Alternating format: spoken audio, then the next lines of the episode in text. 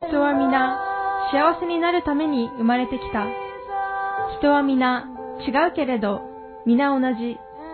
人間は、人と人との間に生きるから、人間。だから、あなたのために私がいて、私のためにあなたが必要なのです。応用心理カウンセラーが導く、あなたを幸せに。皆さん、こんばんは。こんばんは。あなたを癒す応用心理ラジオセミナーのお時間です。パーソナリティのガナハマサコと応用心理カウンセラーのガナハタカヒロがお送りいたします。本日もまたよろしくお願いいたします。よろしくお願いいたします。えー今日でなんと7回目になりますよね。はいそうですね。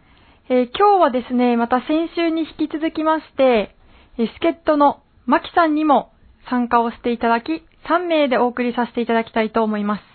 よろしくお願いします。えーこちら、えー当ラジオ、えー応用心理ラジオセミナーでは、えーたくさんの皆様からの、えーリクエストなどもお待ちしております。えー応用心理カウンセラーの先生に、ぜひこういった質問がしたいという方は、どしどし質問をください。はい、えーそれでは今日はですね、先生、まあ、あの、先週に引き続きまして、ええまあ、前回のあらすじといいますか、前回のおそらおさらいからいきたいと思いますが、お願いします。えー前回は、まあ自傷行為、まあ、リストカットに苦しむ若い女性のケースを事例として、まあ取り上げまして、まあお話を聞かせていただきました。まあ、あの、本当にびっくりするような、あの、直し方といいますか、もう話を聞いただけでは、え、本当にこんなして治ったのってびっくりするようなことだったんですが、まあ、先生、もう一度おさらいお願いできますでしょうか。えまあ、その女性はですね、もう絶望感、行き詰まって、私のところに、えー相談に来られたわけなんですが、あのーな、まあ、なんて言うんでしょうかね、えー日頃私が主張するように、えー物事には取り組んではいけないということですね。えーそして問題というのは解決ではなく、解消の仕方で、えーまあ、えー楽になっていくと言いましょうかね。えー出口にたどり着くと。これが私は正しいという結論に、えー達しています。えーというのも、おどうしても人は楽になりたいために、自分の抱える問題に、えー取り組んでしまうものなんですが、その取り組みそのものが、えー解決を阻んでいるということに私は気がつきましたので、えーその人の心を、まあ、潜在意識と言いましょうか。それを活用することにして、えーそれ以来、えーだいぶ、えーまあ、効率と言いましょうかね、えーご本人の望む方向に導いてあげることができたと。ということですね。まあ、その、えー先週お話ししたケースの、えー女性の場合にも、お心の浄化、あーまあ、本人が本人を癒すというふうな、えー心の浄化法があううまくいったあ例でしたね。うん。まあ、あの、この方は、まあ、リストカットをするということで、で、どうして、まあ、リストカットをするのとえいうお話、先生質問をされたそうなんですよえね。はいはいで、それで、まあ、あの、いろんな、これまで受けてきたまあ先生方は、まあ自罰行為、自分を罰するという気持ちがあるから、ええこういった行為に及んでしまうっていうような説明の仕方だったらしいんですけど、はいはいでも応用心理学カウンセラーの先生の、まあ、解釈の仕方は違くって。ええで、まあ、聞くところによると、この心の、まあ、な、悩みを、あまりに深いもんですから、それを、まあ、体の痛みに転化させて、そして、まあ、そのストレスを、まあ、ある意味軽減させていたというか、そういった感じでしたよね。そうですね。まあ、これも自己防衛。えー人はですね、必ず自分を守ろうとする心理規制。まあ、心理規制というと難しい言葉なんですが、えー心の、お心を動かすメカニズムといった方があわかりやすいかもしれないですね。で結局、リストカットすることによって、結局は自分自身を守っていた。えーもっとひどい精神状態になるのを、おリストカット、お自らを傷つけることによって、えー絶望感を紛らわしていたというのが、まあ、本当のところですね。うん。で、まああーそういった場合には正面から取り組むと、これはなかなか、解決しないばかりか、あ悪化をする可能性もありますね。ああ、そうなんですか。マキさんどうでしたかこの間のお話を聞いて。まあ、他の話題でもいいですし、何か印象に残ったことありましたかはい、私が印象に残ったのは、あの、問題には、あの、ええ直接取り組んじゃいけないということ取でり組まない。した。はいはい。でも、あの、疑問に思ったことははい、えなんで直接取り組んだら、解解決にはならないんでしょうえかもう鋭いですね、この質問もね。えーつまりですね、解決するにしろ、あーあるいは問題が発生したにしろ、それは同じ人物のお心の中の出来事なんですね。はい。だからつまり、自分で自分の意識をお操作することができない。なんだかできそうな感じしますよね。例えば、えー何かの発表会か何かの前に、緊張する、緊張している人がいるとする。はい。周りは肩の力を抜きなさいとか、あいろいろ言いますよね。はい。でもその言葉の通りその人が、じゃあ自分は肩の力を抜けばいいんだと。うん。これ、できますかこれ。うん、できないですね。ね、自分で自分の心はあ操作できない。まあ、普段の言葉で言えばですね、えー自分を欺くことはできないと言った方が分かりやすいかもしれないですね。うん。だから結局はですね、えー気づいていたら心が変わっていた。あこれが正しい方法だと思いますよ。うん。はい、ありがとうございます。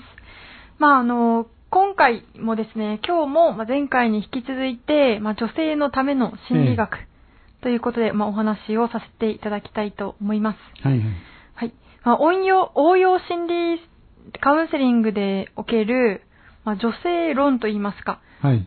女性というのが、まあ、どういった心を持っているのか、どういった役割を担うものなのか、えもうそういったこともお話聞かせていただきたいと思いますが、まずはどういったことから今日は取り上げるんですかえうん、そうですね。まあ、女性の迷える時代ということで、例えば子育て、えーそういった面から考えていきましょう。はい。えーまああの、現代はいろんな女性解放思想とか、あーというのが盛んですよね。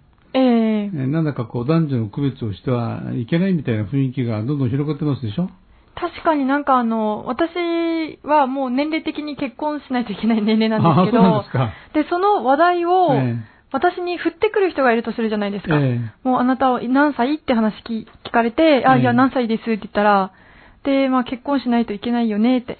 でも、ええその方は、その次の言葉は必ず遠慮して、うんまあでも絶対結婚しないといけないわけでもない、本人の自由だけどね、みたいな、あーこういった遠慮がちな遠慮がち。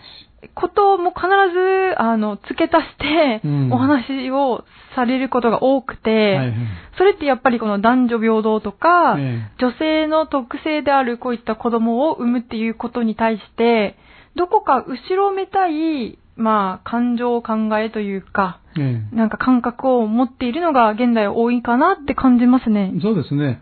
まあ我々の世代のまあ子供自分と言いましょうかね。その時とは現代は様変わりをしてるわけですよ。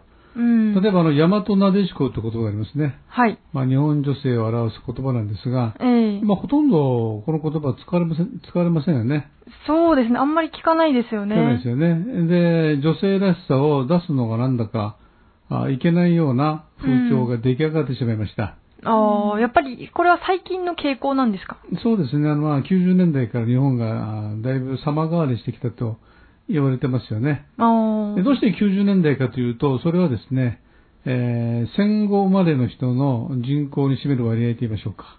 うん。まあ、逆に言えば、あの、戦前生まれの、えー人がどんどんどんどんね、えー現役をおーリタイアしていく。うん。まあ、人が入れ替わるってことですよね。世代交代。ええでそれが90年代に劇的にもう、あのーこう戦前生まれの価値の、価値観を持った方が退役されて、えーもう戦後生まれが全てを占め占めるような時代に入ってきた途端に、えー日本が、えー様変わりしたとうん。いうことですね。と。はい。まあ問題はそれでえー国民が、日本人が幸せになったのかどうか、うん。そしてこれからその幸せが減っていくのか増えていくのか、うん。これがあー大事だと私は思いますけどね。そうですね。まあ、あの、私が、私は別にこの女性の、まあ、話というか、ええあなた子供産んだ方がいいよとか、ええ早く結婚した方がいいよとか、そういうふうにストレートに物言われることは、ええ全然、その、変とも思わないですし、ええむしろそう言ってもらう方が、まあ、先輩からの教えというか、ええもあると思うんですけど、ではもいどうしてもそういった女性らしさっていうところを強調する話には、ええ必ずどこか遠慮がちなものがありますね、っていうのを感じました。でかなりあの年配の方がそういったえーストレートなあー表現を避ける傾向がありますよね。はい。うん。要するになんだか現代の風潮にえー合わせなきゃいけないみたいな。ええこれが私に言わせればとんでもない間違いってことですね。まあ、これは心理学的な見地から見てもですかええ。もちろん。それは、あー別に難しいこのお話でもないんですよ。例えば、あなたはあなたらしい方がいいわけでしょそうですね、その方が楽っていうか、いや、この、ほ 本来あるべき姿として、はい。あなたはあなたらしい方がいい。うん。というか、それ以外ないんじゃないでしょうかね。まあ、別人になることは無理ですからね。無理ですよね。であるならば、その属性であるこの女、その属性である男、これを無視できるでしょうかできないで、できないですよ。できませんでしょうん。だからどうしても私たちは、えー男であること、女であることから離れるわけにはいきません。うん。なぜならこれが自然ですから。うん。この辺がね、あの、ジェンダーフリーとか、男女平等のかなりのこう痛いところ、弱点なんですね。もう、えー男も女も関係ない、みんな同じなんだと。なんだかもっともらしく聞こえますでしょ、はい。はいで、。それをさらに一歩深めて深めていくと、では、らしさとは何なのか、うん。らしさとは。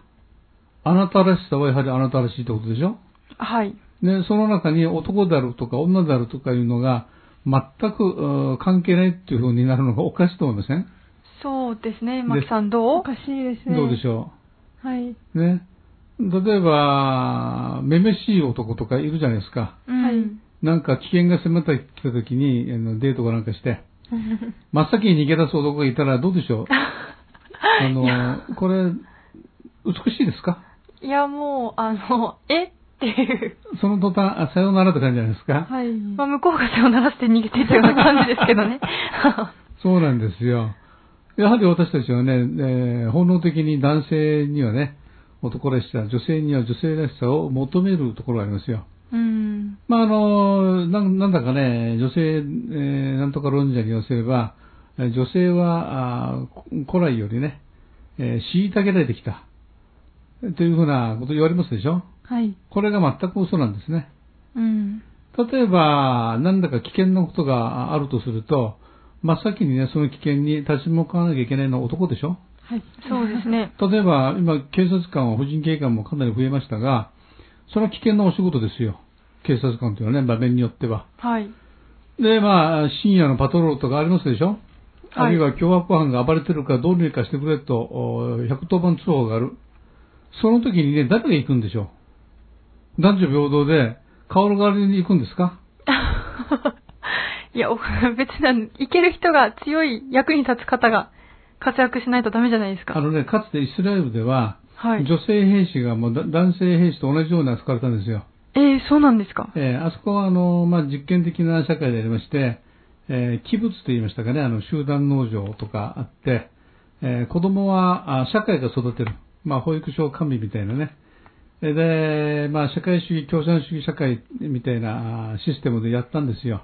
へえ。で徴兵制も男女区別なし、えー、そうなんだ。えーそういう時期がありました。とほうころが、いざ戦争が始まると、はい。女性部隊というのは、もう大変足手まといになったんですね。ああ、まあ、体力的に。体力的にも。ま、またたね。体力的でもなく、いろんな総合判断力、危機に際してのお瞬間的な、あ本能的な、この判断力がどうも男女違うらしいんですよ。おーで、女性部隊は対応が遅れて危機に陥る。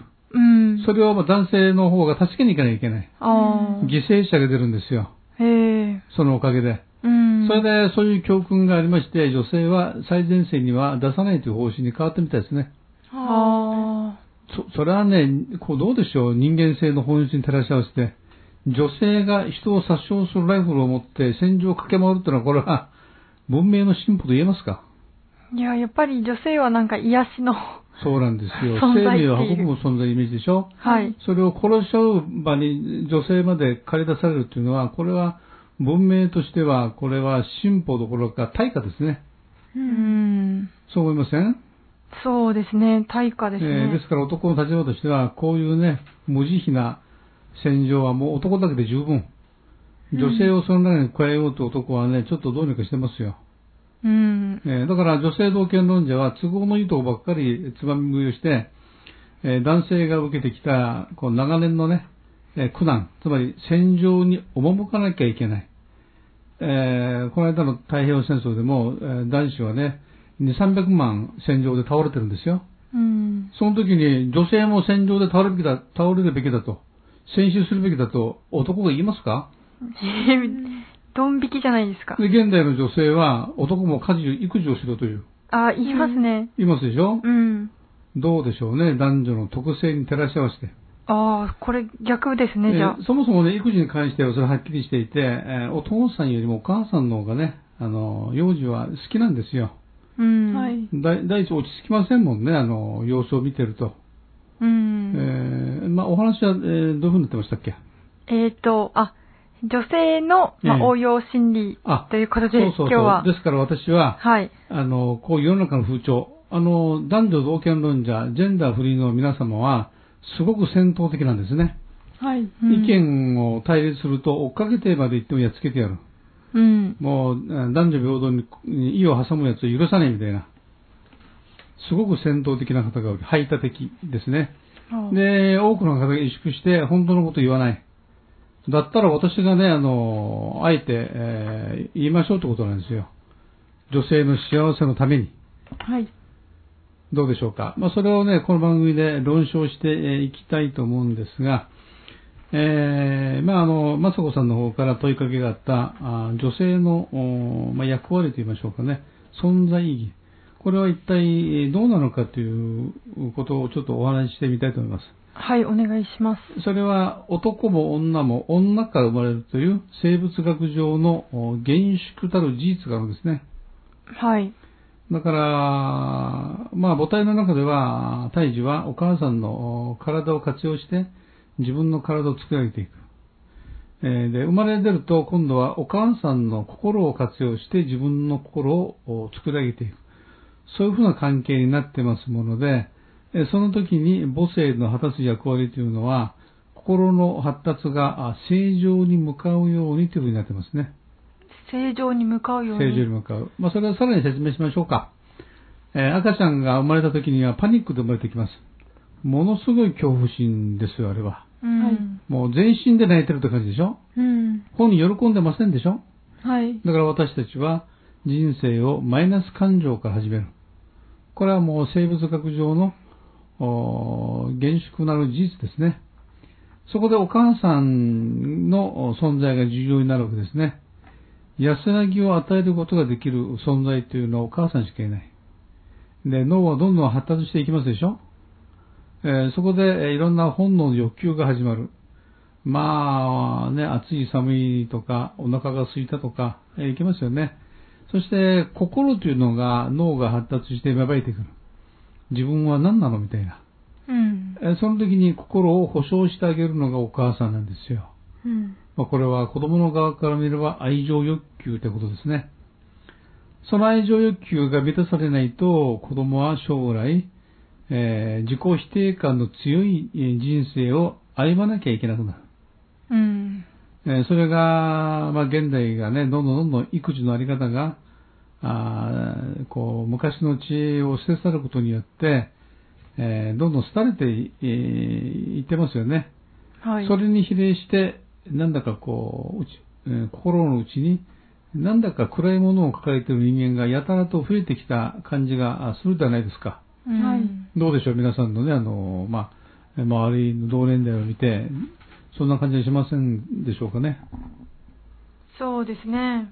はい、マキさんどうですかうん。はい。やっぱ同級生を見ても、やっぱなんかみんなどっかで、心の闇というか何かを抱えているような感じがします。ですよね。はいで、なんて言いましょうかね。まあ、これは相談をするところもないんですね、これね、現代社会では。うん昔は気心の知れた親戚、まあ、いとこのお姉さんとかね、お兄ちゃんとか、えー、背負好きのおばちゃんとかいろいろいらして、えー相談に乗ってあげたものですけども、今は本当にもう、お互いが遠慮し合って、えーえー近しい人間でも、お他人としてえー生きていくというのが普通みたいになってますよね。うんまあ、絆が弱まってるってことでしょうか。そうですね。そんな感じしませんか、はい。まあ、あなたはあなた、自分は自分みたいな。ええはい。だから、心のね、えー発達にいろんな、この、祖母が生じる。うまくね、心が発達してない、していかないという状況にもありますね。で、今、あの、まあ、ほ保育所というのがより、えー完備されてきていますけども、果たしてこれって、えーこう、そこのお世話になるうん本人、えーちっちゃな子たちにを幸せにつながっているかどうかなんですよ。うん。私は、えーつながってないと思います。うん、どうしてですかだって、もう保育園の前通ると、ええまあ、たまに見かけるんですけど、えもう、お母さんから引き離される、泣きわめく子供というか、えうんみんななんか寂しそうな顔してて、ええで、まあ、保育園って子供たちが出ないようにだと思うんですけど、えあの柵されてるじゃないですか。ええ昨年、はいなんか鬼の中に閉じ込められてるみたいに 見えるんですけどうん、私だけかな。うんうん。まああのこういう施設が必要なことであるとよくわかりますよ、まあ、仕事お母さんも仕事をしなきゃいけないと、うん。ねえーそのためには保育所を預けなきゃいけないというのももちろんよくわかりますね、えーそれでもあえて、えー私はあーちっちゃな子供たちのためにね代弁して、えーえーお話をしたいわけなんですよ。うんはい。うーんまあ、世の中は大変便利になりましたね。すべての面において。はい。はいそれは便利になりましたよ。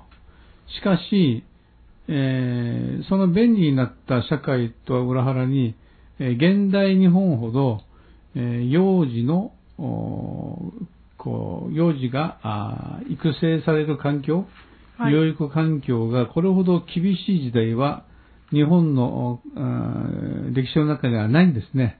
うん。昔は貧しいながらもいつもお母さんの隣にいた。今は豊かだけれどもお母さんの隣にいない。これはどっちが子供にとって、えー都合がいいんでしょうね。お母さんと一緒にいたいです。でしょ、はいそれは経済的な理由があって一概には、えーああだこうと言いませんけども。ですから私の、まあ、私は空想家ですので、えー面白いこといろいろ考えるんですけども、えーどんどんどんどんね、日本がさらに経済発展をして、えーもう女性が働かなくてもいい。うん。もう、仕事なんて男に全て任せて、えー女性は仕事をしたい人が仕事をして、えー大半の女性はもう毎日趣味の世界に生きる。えーそういう社会を目指す、目指すべきだと私は思いますね。おーまた日本ならそれできますよ。あ、そうなんですか。すべてがロボット化。今ね、あの、面白い現象が起きて、えー進んだあのホテルというのは、あの、ロボットがあー宿泊客をお世話するらしいじゃないですか。え、そんなホテル、えあるんですかありますよ。ハウステンボスの例が紹介されてましたね、この間。えー。 180, 180体のロボットが、あーなんかいろいろね、受付とか、なんとかやってるらしいですよ。えすごい。へえ、そんなホテルもうあるんですかえーもういずれ、こう、お店のね、あの、いろんなサービス業、えーロボットが、あの、対応して、えーくれますし、うーん、そうですね、例えば、あー夕方なんか女性が散歩する場合には、ウォあジョウォーキングというんですか、はいよくあのー番犬みたいに犬を連れてるじゃないですか。うん。。ね、まあ、いろんな用事のためもあるんでしょう。うん。それがね、ロボットがお供をしてくれる。おー。もう夜中でも女性が平気で散歩に行ける時代がやがてきますよ。ああ、いいですね。守ってえーくボデれるィーんガーだ。ドロボット。おー。だ、だからどこまでもね、女性に優しい社会を目指していくべきだと私は思いますね。おー、すごいですね。えーもう家事、洗濯、もう介護もね、全部ロボットがやっちゃう。ね、で余ったエネルギーはあー自分たちの幸せのためにんの交流に使う。 うん。いいんじゃないでしょうかね。素晴らしいですでね。そのためにもう日本の男をね、日本の男をもっと働 けと。女性の、日本の女性のために日本の男はもっと働け、第2、第3の経済発展をやるんだと、圧迫かけてあげれば いいんじゃないでしょうかね。おー男性はそれでいいんですかあの、男性はそれが望みなんですよ。おー、そうな男んです。性というのは、いかに自分が役に立つのか。うん。この評価がもうすべて。おーね。だから、むしろ望むところですよ。例えばね、あの、青年はあー結婚しますよね。えーそして、えー収入、仕事を得ますけど、はい。収入のほとんど全てを家族のために使いますでしょはい。結局のところは。そうですね。それで、おあの、俺の収入でお前ら飯食ってんだって威張りませんでしょ、お父さんは。 そういうのあんまり見ないですね。ね、ただ、ただね、あの、子供たちや奥さんに、自分のことをお認めてほしい、尊敬してほしい、あなたのおかげよとえー言われて、言われたい。ただそれだけ。えー、それを与えればね、男はもう、それこそ、えー死んじゃうほど働きますよ。えーだからうまく操縦すべきでしょうね、男性を。 そうなんですか。おーはい。えー、それでは、えーここで本日の曲に行きましょうか、ここぐらいで。ええ、どうぞ、お願いしましょう。はい。えー、それでは、えー、今日はですね、愛はきらめきの中に、えー、How Deep Is Your Love? あ懐かしいですな。はい。ビージーズです。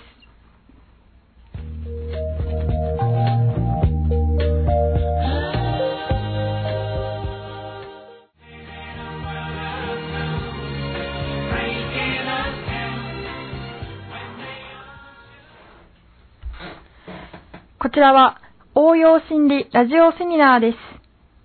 えーあなたを癒す応用心理ラジオセミナーでは、番組内で応用心理カウンセラー、ガナハ高弘先生に質問や悩みの相談をすることができます。ご希望の方は、メールやファックスで内容をお送りください。えーメールアドレスは、ラジオ、アットマーク、fm21.net、ラジオ、アットマーク、fm21.net です。えーそして、ファックス番号は、098-877-1118、098-877-1118となっております。えー日頃気になるようなあの人との関係、あるいはお母さんお父さんと仲良くするにはどうしたらいいの可愛い妹をもっと言うこと聞かせたいときはどうしたらいいのそういった些細な悩みでも、あるいはもっとシリアスな悩みでも、何でも、えーガナハ先生は、えー来なさいと いうことでお待ちしておりますので、ぜひ皆様、えーたくさんの、えーご相談、メッセージをお寄せください。どうぞ、えーお寄せください。はい、えーまあ、前半は、ええ、えー子供の心理発達における母親の役割ということで、まあ、お話を先生から伺いましたが、はい、い。えーじゃあそれを続けていきましょう行きましか。ょうか。えーはい、心理の発達ということになりますね。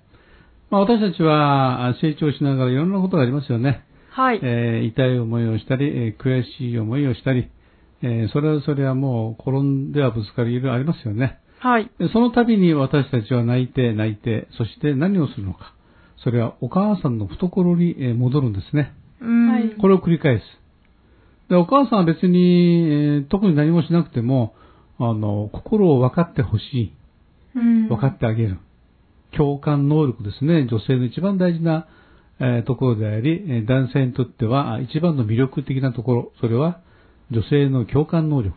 うんまあ、別の言葉で言えば優しさと言いましょうかね。うんそのお何かあるたびにお母さんの優しさに触れる。えーそうすると子供はあストレスに対して、えーこうなってみましょうかね。免疫力がつくんですね。あーこのストレスで受けて、それでお母さんに守ってもらうと、ええその経験がずっともうええ残って、そう。自分の財産になるわけなんでそすうか。感覚の記憶。つまり脳の配線が、えー子供時代どんどん出来上がっていきますでしょええその中で辛いことがある。泣く。ね。で、お母さんのところへ行って慰めてもらって、うんえーよしよしと優しくしてもらう。で、心を当然回復しますでしょはい。この繰り返しが、つまりね条件化して、えー脳の配線に組み込まれていく。つまり、ストレスなんていうのは、いずれなくなるんだという、うあー心のシステムが出来上がるんですね。えのーそうなると、もう感覚は、これは脳の配線があー完了しますので、えー大きくなって、えーいろんなね、まあ、学校でも、あるいは職場でも、いろんなストレスに遭遇しても、あー処理されてしまう。うん。なんとね、ストレスが代謝されるんですよ。おー代謝っえてえ、代謝。ほう。分解されていく。へへえ。あの、その辺もね、お話ししたいんですけど、私たちは外の世界を代謝して、えー生きてるんですね。えー体も心も。ま新新陳代謝の代謝ですよね。そうそう、新陳代謝。おほう。えーまあ、水を飲む、ご飯を食べるってしますでしょはい。下界のものを取り入れた私たちは、あの、体を維持していきますでしょはい。ね。えーそして取り入れて、まあ、最終的に出ちゃうんですけども、これを代謝と言いますね。うん。物質物質的な代謝が、あーまあ、肉体にのメカニズムですね。で同じようにですね、心にも代謝のメカニズムがあるんですよ。うん。どうして私たちは、あードラマが好きなのか。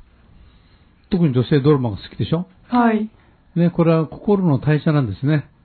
うーん。。心が、あー毎日ね、生き生きするためには、外から何かを、あーが入ってこなきゃいけない。おほ体と一緒ですよ。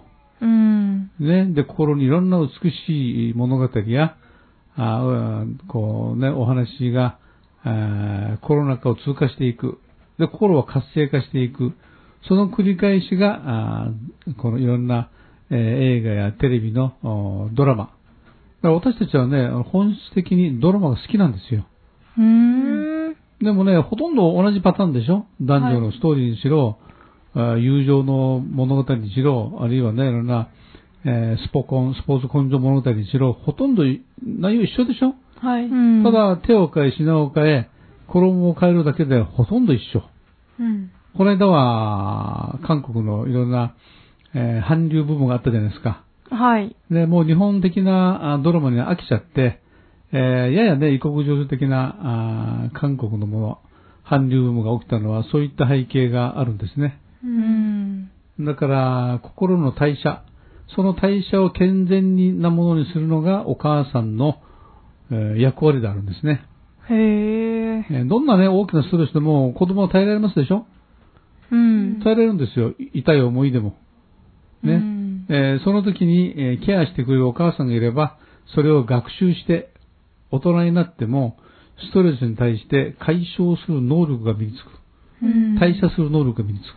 あじゃあ、なんか、たまにストレス解消とか、ええなんか疲れたから映画見に行こうっええてするじゃないですか。えあれっていうのはすごい別のものも取り、ストーリーも取り入れて、ええ心の中を一緒に流してスッキリしようと。えそうそう、そういう、そういう、その程度の意味ですね。まあ、あー気分転換の意味ですよ。うんだから、本当の意味でのストレス解消というのは、はい。もうそれはすでにね、あの、組み込まれているプログラムでありまして、えーそれはお母さんからこれいただくものなんですね。うんだから、ストレスに強い人がいるとしたらね、それは幸せな子供時代を送ったに違いないですねうう。ー。ん。うんんですよ。そうなんだ女性がいかに偉大か分かりますでしょそれをね、男女同権なんてとんでもないですよ。うん。うん女性の方がはるかに偉大。ほ女性の方がはるかに価値がある。う。へえ。女は男の人で生きていける。うん。ね。男は女の人で生きていけない。へえ。それもそのはず、男も女も女から生まれた。うん。神様はなんてね、えー素晴らしい存在を作ってくれたんでしょう。うんまあ宗教してるわけじゃないですけど ね、誤解をなさないように。よく、あの、私聞いたことあるんですけど、えなんだったかな、なんかある魚で、ええその、なんである時期になると、この、メスしかいないんですよ、え通常は。ええでも、子供を、なんか産卵とかそういう時期になると、ええある一定のこのメスの魚がえはい。男になるらしいんで、オスになって、えそれで卵とか生まれたら、はいまたこの人、この魚は、あのー、オスからメスに変わるのかな。ええ要するになんか性別が変わる。えええ女性は、あの、そういう、うん自然、自然界でそういう現象がありますね。ですよね。しかもそれも、やっぱり先生が今おっしゃってた、この、女、メスからオスに変わる。えでも、オスからメスに変わるではなかったんですよ、えこのも時ち期ろでん。も。はい。だからそうすると、うんあ、そうなんだと思って、今ちょっと思い出したんですけどええはね。い。つまりですね、これはこういうことですね。ええまあ、対立概念があるとしましょはうい。。例えば、えー光と闇とか、はい。あるいは、あ男と女。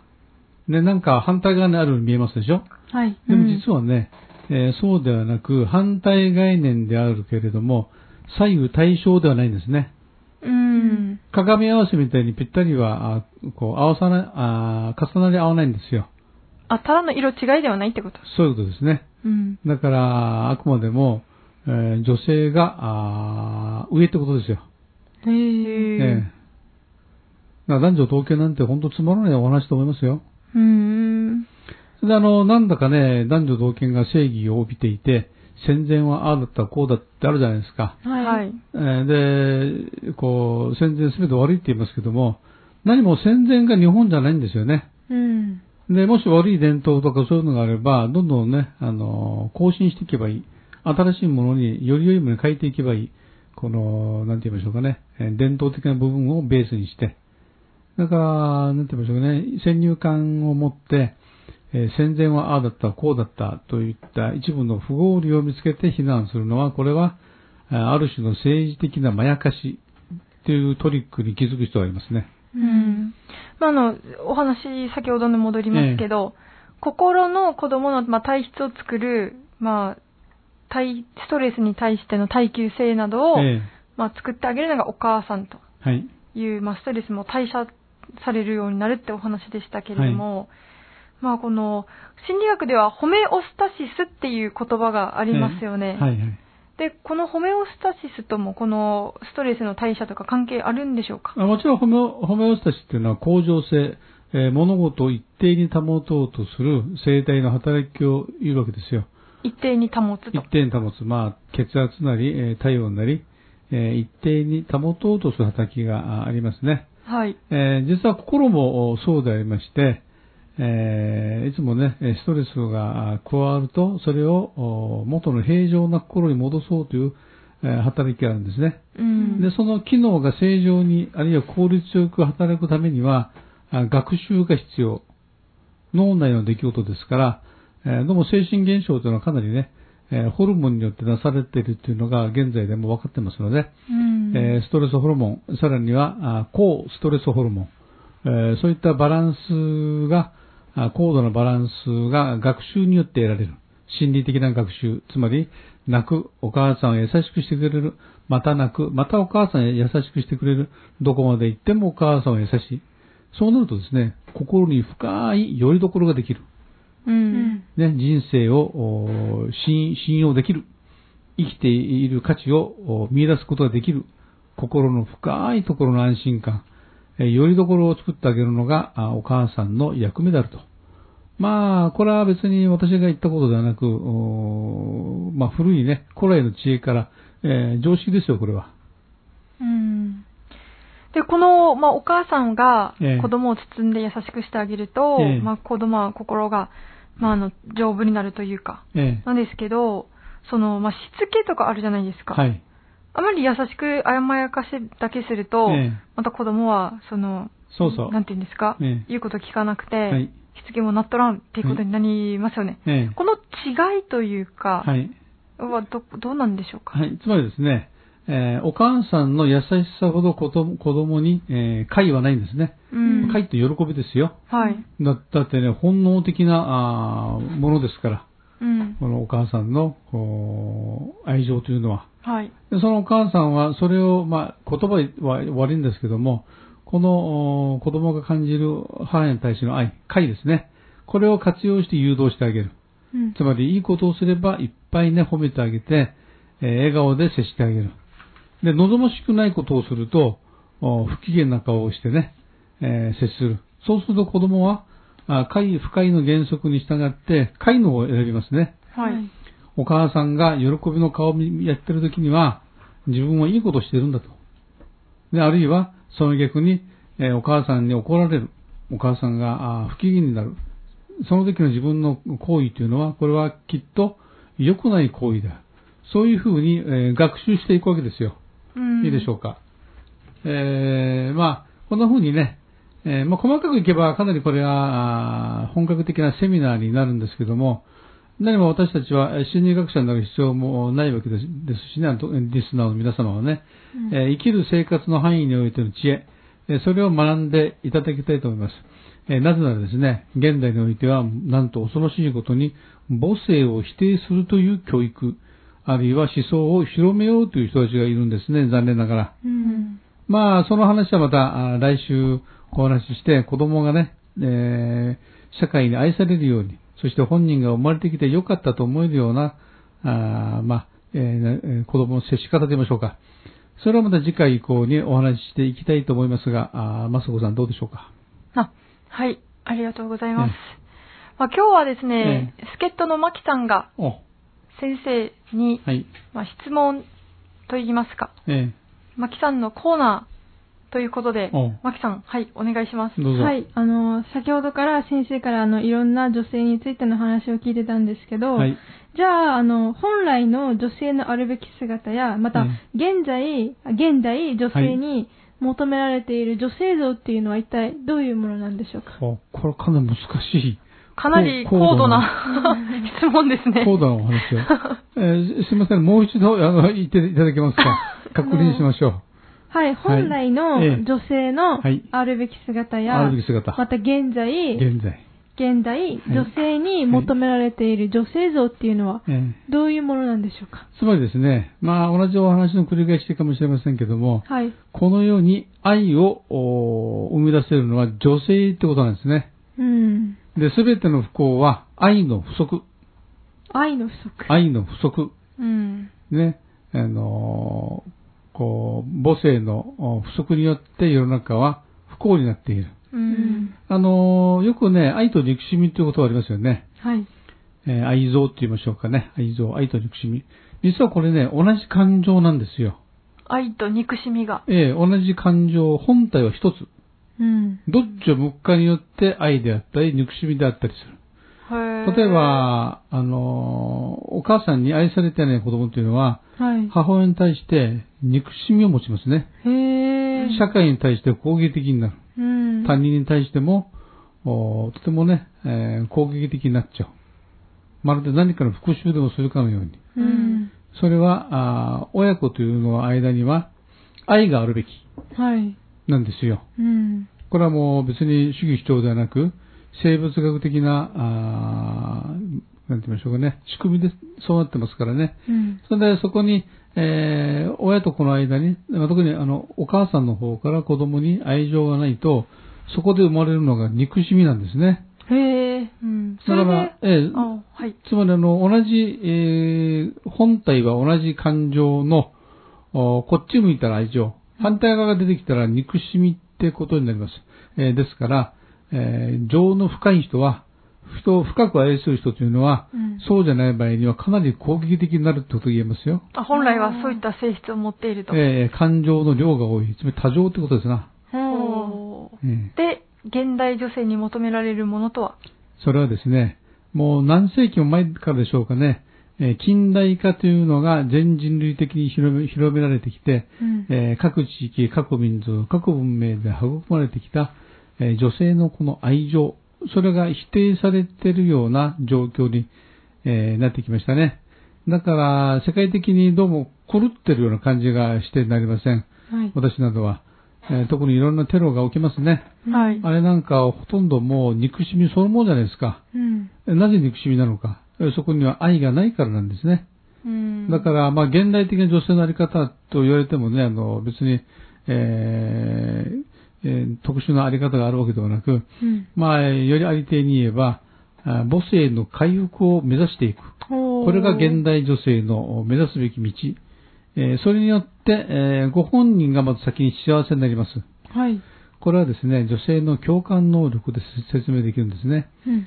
女性はえー人が幸せになると深く幸せを感じる。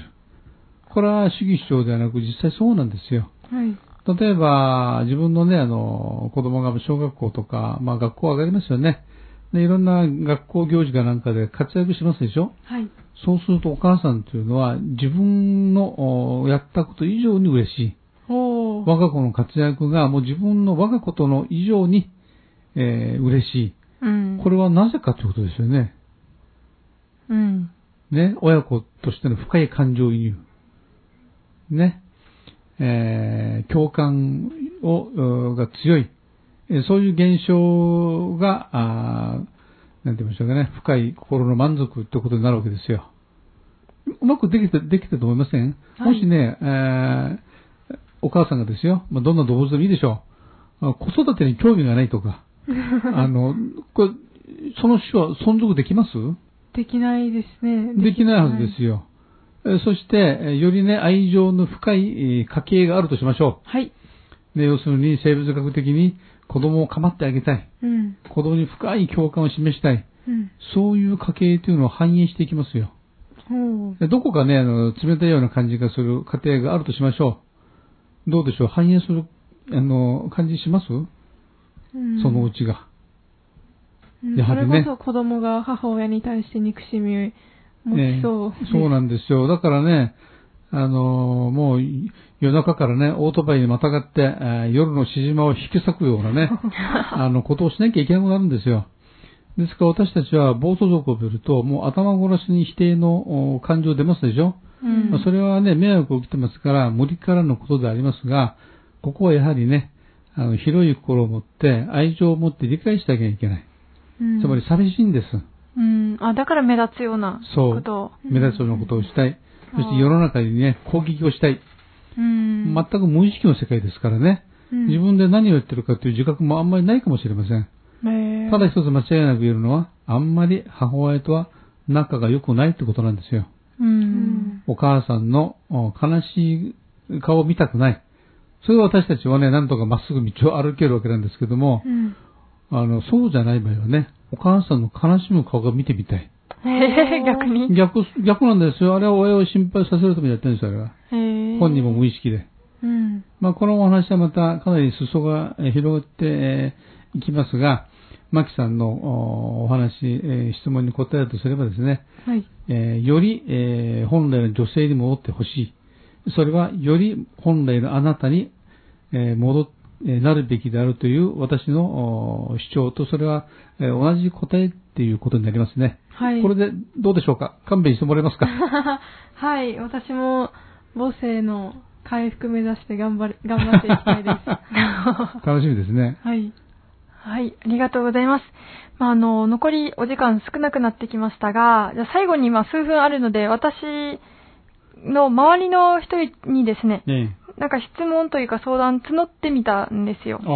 あで、じゃあ一つだけああ、どうぞ、はい。短くなってしまいますが、えーとですね、えー性格が明るくて、積極的で声も大きくて、え言いたいことをすぐに口にする人、はい。そしてまあ、ずうずうしくておせっかいな人、おお。こういったキャラクターの人の、ええまあ、そういうキャラクターの由来は一由来体どこから来ているのでしょうかとそ。ういう人物のね。またそういう、まあ、どういうふうにしてこの人を理解したらいいのですかええこういう人って得なんでしょうかという質問がありましたが。まあ、ある人物のこのキャラクター像を今お話ししましたよね。はい。かなり就職後の多い、えーええ人物ですね。まあ、ずうずそうですねずうずうしくて、はい。押し出しが強くて、的言いたいことが、すぐ言う言とって、えー積極的で、はい。えー自己主張するとか。はい。まあ、そういう人を見るとなんだか羨ましいという人もいますでしょ うそうですね。すぐにその言いたいことを言えるってことはいいな、みたいになんだ思かいまのす。伸びやかに、えーうん自由に振る舞ってきている。はい自分もああいう風になりたいなというようになりますよね。はい。ところがそうでもないんですよ。ん。えおー、そうでもないんですそうかでもないですね。で彼らは自由、本、本本来の意味の自由人かというと、そうでもないですね。へえ。まあ、これはちょっとお話が長くなって、えーこの続きは、えー翌週にもお話ししたいしたいと思うんですけども、あの、適応ということがありますね、適応。はい。世の中に適応するってことですよ。うん。で、適応不良を起こすと、お学校行かなかったり、周りの人とトラブルが絶えなかったり、いろいろありますでしょはい。ね、あるいは、あー自分の内側にこもって、あもう、なんて言いましょうかね、えー閉じこもり、引きこもりになったりしますよね。実は今お話しした人物像というのはその逆なんですね。いいでしょうか。適応不良ではなく、適応過剰。適応過剰。適応過剰。だから決して羨む対象ではないんですよ。おーえー、適そうなんで用すか過。剰。その適用過剰っていうのはまた来週、その言葉から、えーお話ししていきましょうかね。あーじゃあ、まあ、あの、端的に言うと、ええまあ、この質問された方は多分、えこういう人羨ましいと思っていて、えどうやったらそうなれるのかなって思ってると思うんですけ えど、ー一般的にね。えー実際はその、適用過剰という言葉に適用過剰。表されるような、えまあ、キャラクターであると。ええほえー。だから決して羨むものでもないし、目指す、ええ目指すもの でもないんですね。あーそんなもんなんですか。応用心理のうん解釈がいくと。へえ。面白いでしょはい。でそれがなぜなのかっていうのは、あはいじゃあ時間的なあれもありまして、はい。えー来週それから行きましょうかね。あ、はい、わかりました。まあ、あの、応用心理というのは通常の心理学と違いまして、かなりね、人間学的な、あーこう、心の解釈なんですよ。うん。だからすごく実践的であると私は思いますよ。うん。はい、じゃあ続きはもっと聞きたいところなんですけど、ええいいところで、ええ来週来週と。ということですね。はい。はい、ありがとうございます。えーまあ、そろそろお時間となりました。えー本日のセミナーいかがでしたでしょうか応用心理ラジオセミナーでは、番組内で応用心理カウンセラー、ガナハ高弘先生に質問や悩みの相談をすることができます。ご希望の方は、メールやファックスで内容をお送りください。えーメールは、ラジオアットマーク FM21.net、ラジオアットマーク FM21.net です。えーファックス番号は098の877の1118、098の877の1118となっております。えー皆様、いろいろな質問をどうぞお寄せください。はい、えーということで、まあ今日も助っ人のマキさん、ありがとうございます。来てあくりれがて。とうごはい、ざいました。えー先生、はい。えー本日はまあいかがでしたでしょうかまあ、楽しかったですね。はい。はい。また来週も、お悩める女性のために頑張ってみたいと思います。はい、ありがとうございます。えーそれでは皆様また来週お会いしましょう。